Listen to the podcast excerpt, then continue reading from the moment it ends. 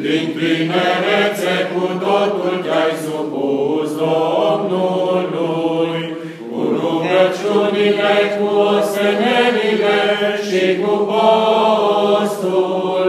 Pentru aceasta, văzând Dumnezeu nevoințele tale, arhiereu și păstor bisericii sale te-a rânduit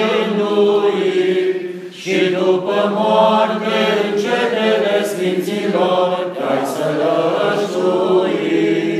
Sfinte Părinte Iosif, roagă-te lui Hristos Dumnezeu, iertare de păcate să-l dăruiască celor ce cu credință